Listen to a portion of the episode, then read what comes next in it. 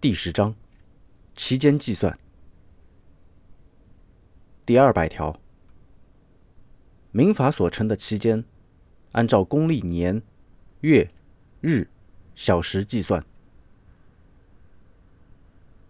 第二百零一条，按照年、月、日计算期间的，开始的当日不计入，自下一日开始计算。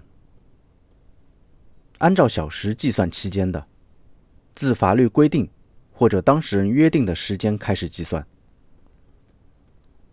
第二百零二条，按照年、月计算期间的，到期月的对应日为期间的最后一日；没有对应日的，月末日为期间的最后一日。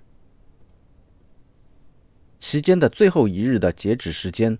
为二十四时，由业务时间的停止业务活动的时间为截止时间。